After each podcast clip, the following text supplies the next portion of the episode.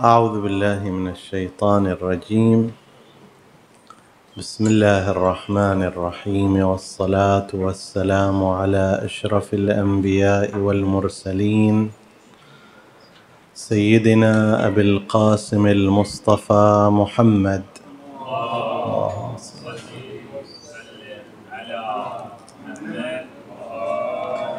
وعلى آل بيته الطيبين الطاهرين المعصومين المكرمين. السلام عليكم أيها الإخوة المؤمنون ورحمة الله وبركاته.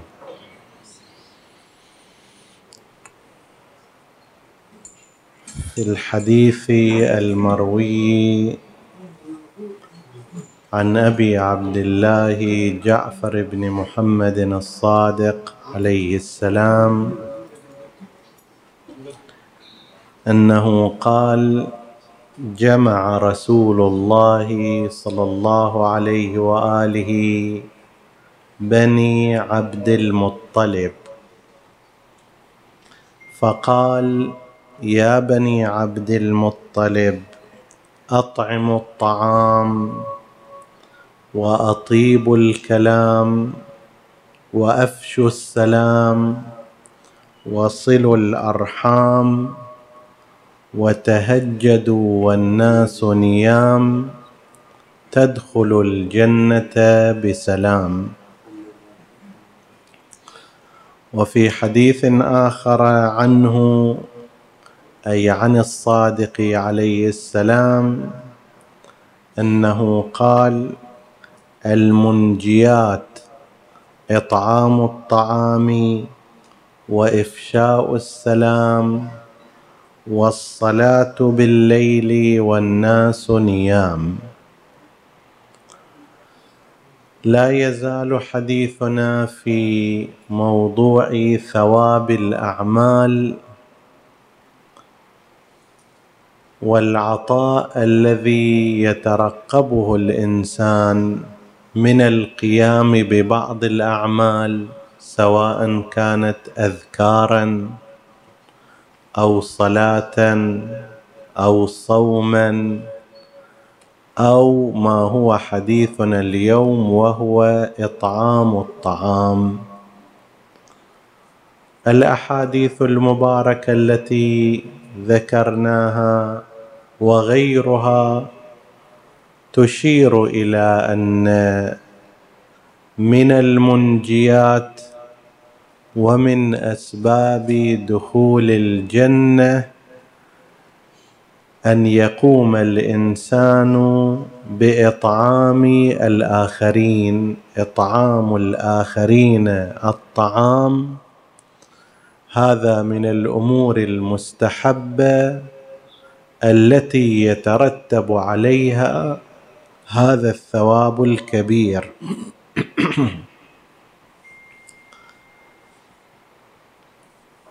في الحديث الأول أن النبي المصطفى صلى الله عليه وآله جمع بني عبد المطلب في اجتماع فأخبرهم بمجموعة خصال إذا تحققت من إنسان فإنه يدخل الجنة بسلام. لأن حتى دخول الجنة أيضا بعض الأحيان حسب التعبير بالمغافص وبالدف وهذا يشفع وذاك يشفع وهذا يحاول وذاك يرتب. وبعض الأحيان لا دخول الجنة بسلام ادخلوها بسلام آمنين جعلنا الله وإياكم منهم.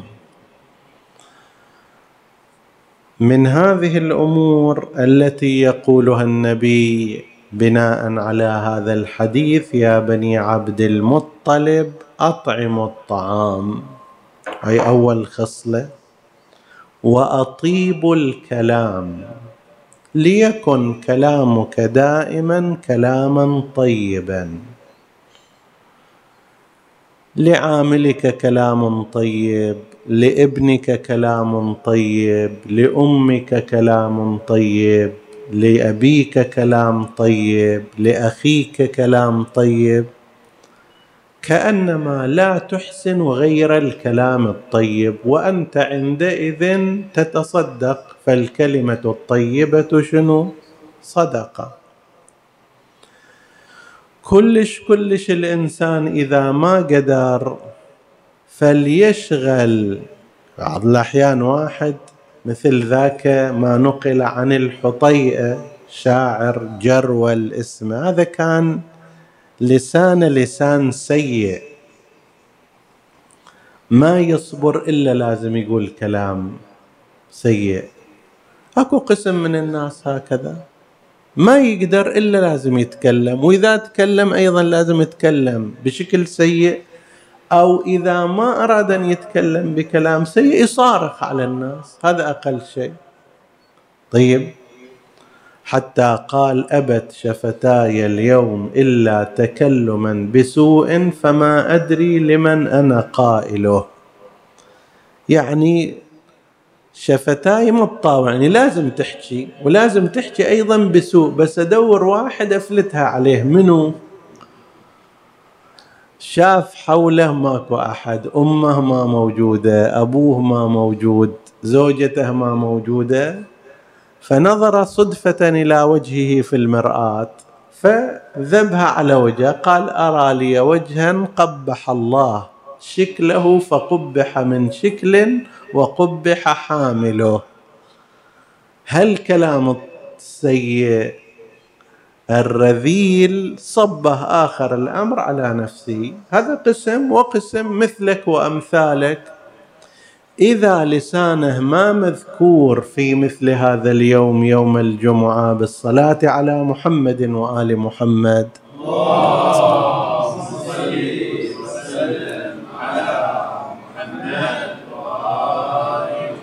فأنت تقول غيره من الكلم الطيب من الكلم الحسن وأطيب الكلام وافشوا السلام سواء بمعنى التحية إظهارها لا تساسر نفسك وأنت تسلم أو إفشاء مفهوم السلام لا تدعو إلى الحروب لا تدعو إلى الفتن لا تدعو إلى المشاكل. قدر الإمكان حاول أن تعمم السلام. اثنين أكو مشكلة بينهم قل ما يخالف. هو أكيد مو قصده هالشكل. أنت أحسن من أن ترد على سوءه بسوء مثله. أكو هالشكل واحد وأكو واحد لا يوجر. إي هذا مو أول مرة هالشكل. دائما هو هالشكل وما يتوب بعد. كم مرة حاولنا فيه ما يفيد. هذا إفشاء الحرب هذا إفشاء السوء. إفشاء السلام تارة بمعنى إظهار لفظ السلام والتحية عندما تدخل على قوم. لا يكون لما تمر على جماعة وتقعد تدخل على جماعة كما يقولون صاموت لاموت سأكت هالشكل. كأنما إذا سلم فتسالفة حتى صار مع الأسف صورة عندنا في بعض المجتمعات إذا جيت سلمت على واحد يستغرب هذا وش عنده يعني ليش مسلم؟ تمر على واحد في الطريق سلام عليكم. يعتقد أنه هذا أكيد في مشكلة إيش صاير عليه هذا قاعد يسلم؟ أو جاي يطلب حاجة أو عنده سالفة لا عمي السلام أمر مستحب أفشوا السلام. و افشوا معنى السلام أيضا مو بس لفظ السلام وصلوا الأرحام وتهجدوا والناس نيام. قبل الفجر بنصف ساعة هالأيام. قوم. الناس نايمين. أنت قايم قايم لصلاة الصبح. بكر فيها بنصف ساعة. تصلي لك صلاة الليل. وتصل صلاة الليل بصلاة الفجر ونافلتها. تهجدوا والناس نيام النتيجة تدخل الجنة بسلام. اليوم حديثنا حول الفقرة الأولى وهو إطعام الطعام وهو من الأمور والأعمال المستحبة والراجحة وفيه بالإضافة إلى الآثار الدنيوية آثار أخروية. أما الآثار الأخروية والثواب فكما ذكرنا واحد وأيضا ما ورد عن أبي عبد الله عليه السلام كما نقله في المحاسن ما من مؤمن يطعم مؤمنا. موسرا كان أو معسرا مرة أنت تطعم فقير لحاجته هاي مرتبة عالية. وقد جعلت الكفارات لملاحظة شنو؟ هذا الأمر. الله أوجب على الإنسان إذا خالف بعض تعاليمه كفارة منها إطعام ستين مسكين منها إطعام عشرة مساكين أو كسوتهم. طيب منها أيضا في بدل عن الصوم مثلا لمن لا يستطيعه من العجز والمسنين فدية طعام مسكين. غير هذا لا المستحب فوق هذا أن تطعم الإنسان. إذا إطعام مسكين وفقير وإشباع بطنه فهذا من أعلى الدرجات. وسمعت من بعض العلماء بتجاربهم بأن أسرع شيء في تحقيق حاجة الإنسان واستجابة دعائه إشباع البطن الجائع. عندك حاجة من الحاجات؟ أكو طرق متعددة إليها. من الطرق أن تجي وتصلي ركعتين في بيت من بيوت الله ثم ترفع كفيك بالدعاء إلى الله طالبا تلك الحاجة. هذا طريق.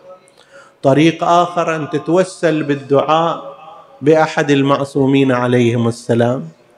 طريق ثالث أن تشبع بطنا جائعا. إنسان فقير لا يجد طعام. مر عليه فترة من الزمان ربما لم يذق يذق طعاما مشبعا وطيبا. تجي هذا وتشبعه وتدعو الله سبحانه وتعالى أن يقضي حاجتك. حسب كلام بعض العلماء أسرع شيء في استجابة الدعاء هو إطعام هذا الفقير والمسكين.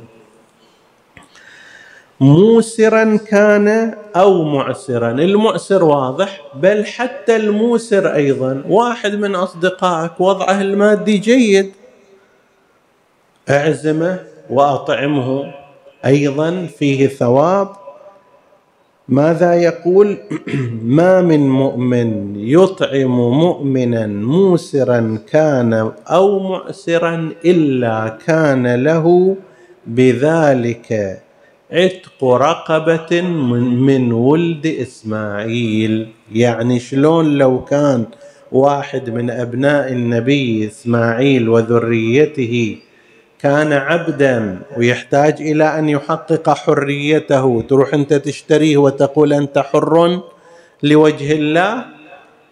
لو أطعمت إنسانا مؤمنا كأنك قد صنعت في الثواب مثل ذلك.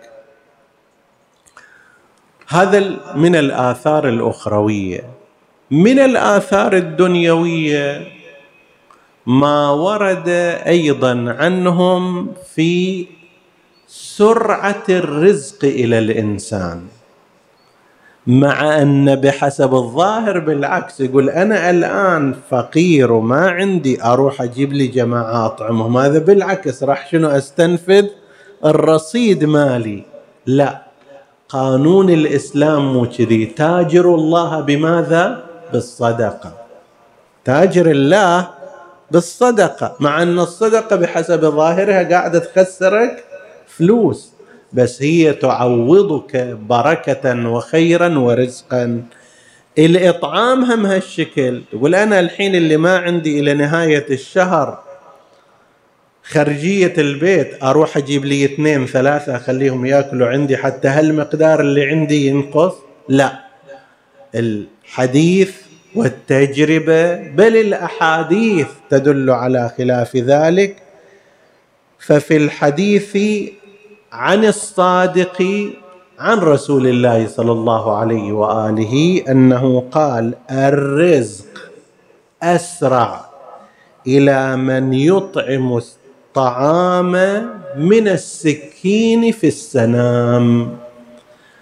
السنام سنام البعير عبارة عن شهم فس عن شحم فالسكين شنو؟ تسرع فيه.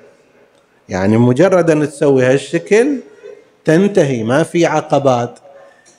الرزق بالنسبة إلى مطعم الطعام أسرع من حركة السكين في داخل الشحم في داخل الزبدة حسب التعبير. شلون تجي منسابة وسريعة؟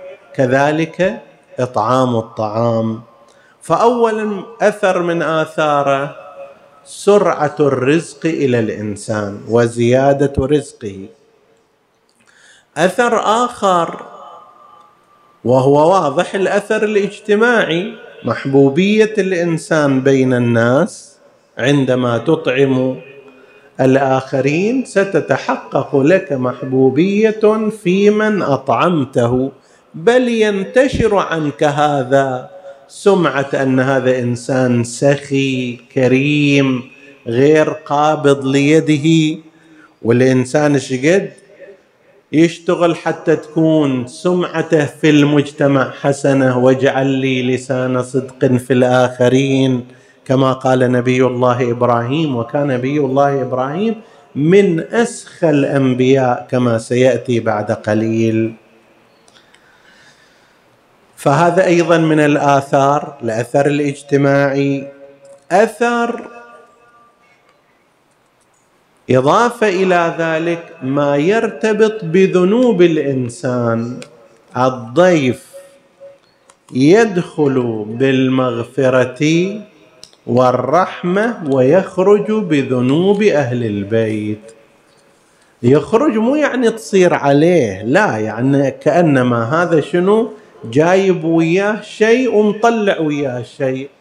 شلون لو أن إنسانا أراد أن يعينك على إخراج زبالة البيت؟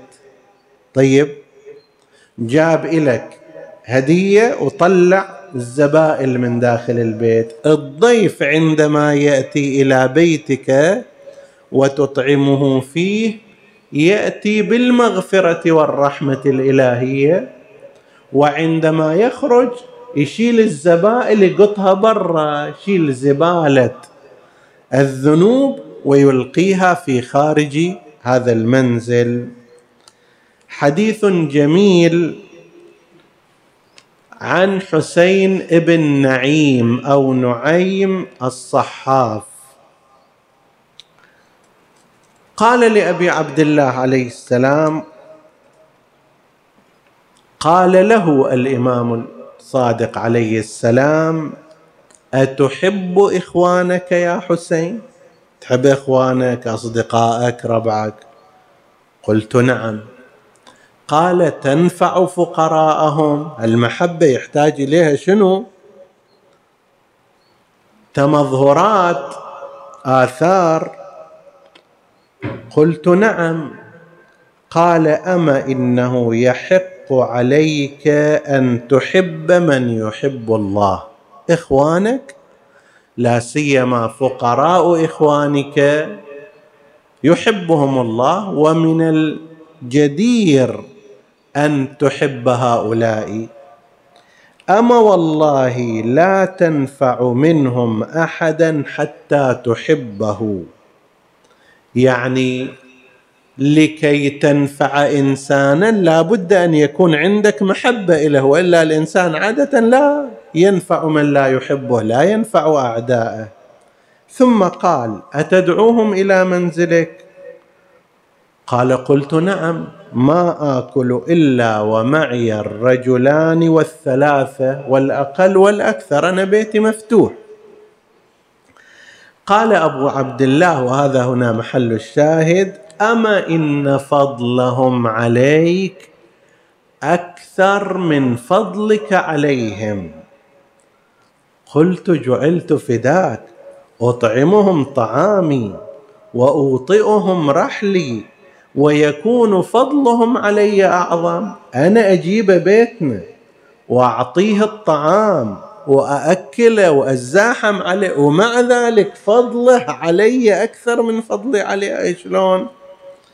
قال نعم إنه إذا دخلوا منزلك دخلوا بمغفرتك ومغفرة عيالك. زوجتك أيضا اللي تزاحم وتطبخ وتهيئ وترتب أو غير ذلك هؤلاء أيضا يغفر لهم. وإذا خرجوا من منزلك خرجوا بذنوبك وذنوب عيالك.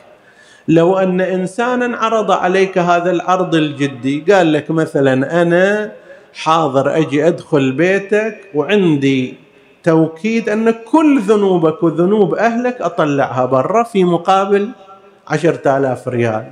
تعطي له ما تعطي أكيد تعطي. إذا كان صادقا يتحقق هذا. شو عشرة آلاف؟ قليل هذا. ذنوبي وذنوب زوجتي وأبنائي بناتي كلها تنمسح بعشرة آلاف أمر سهل. زين هذا ما يحتاج إلى هالشكل يحتاج إلى إطعام تدخله في بيتك فيدخل عليك المغفرة والرحمة ويخرج عنك هذه الذنوب.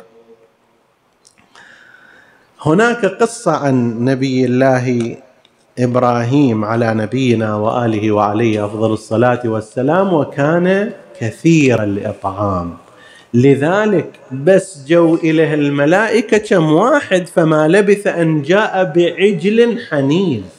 عجل؟ العجل ما أدري مئة كيلو فيه أكثر أقل. وحنيذ يعني مشوي عجل مشوي.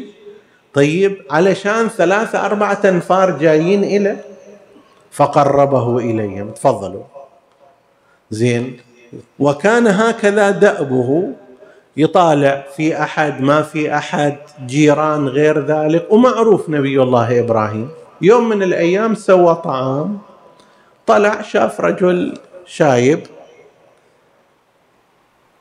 فقال له تفضل طعام عندنا. جاء إلى داخل المنزل.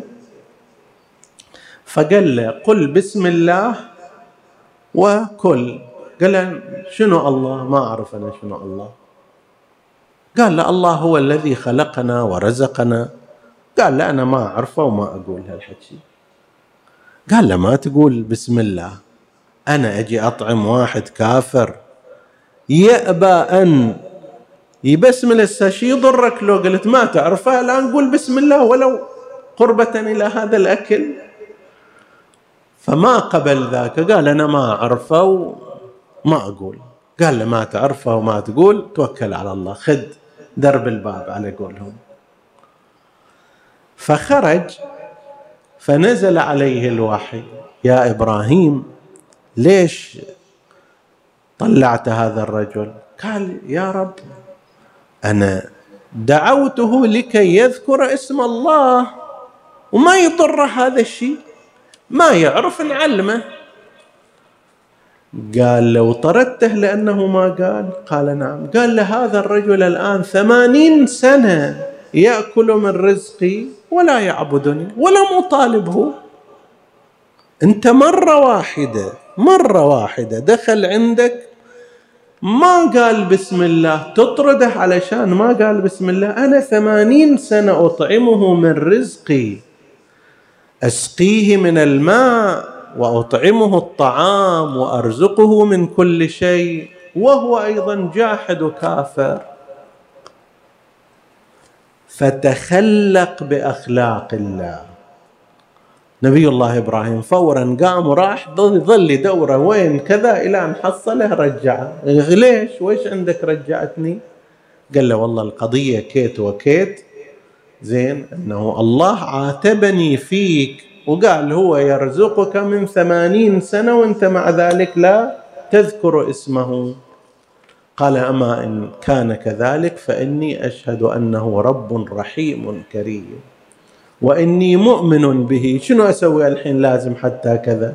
فآمن ببركة ذلك الطعام وببركة تلك التسمية.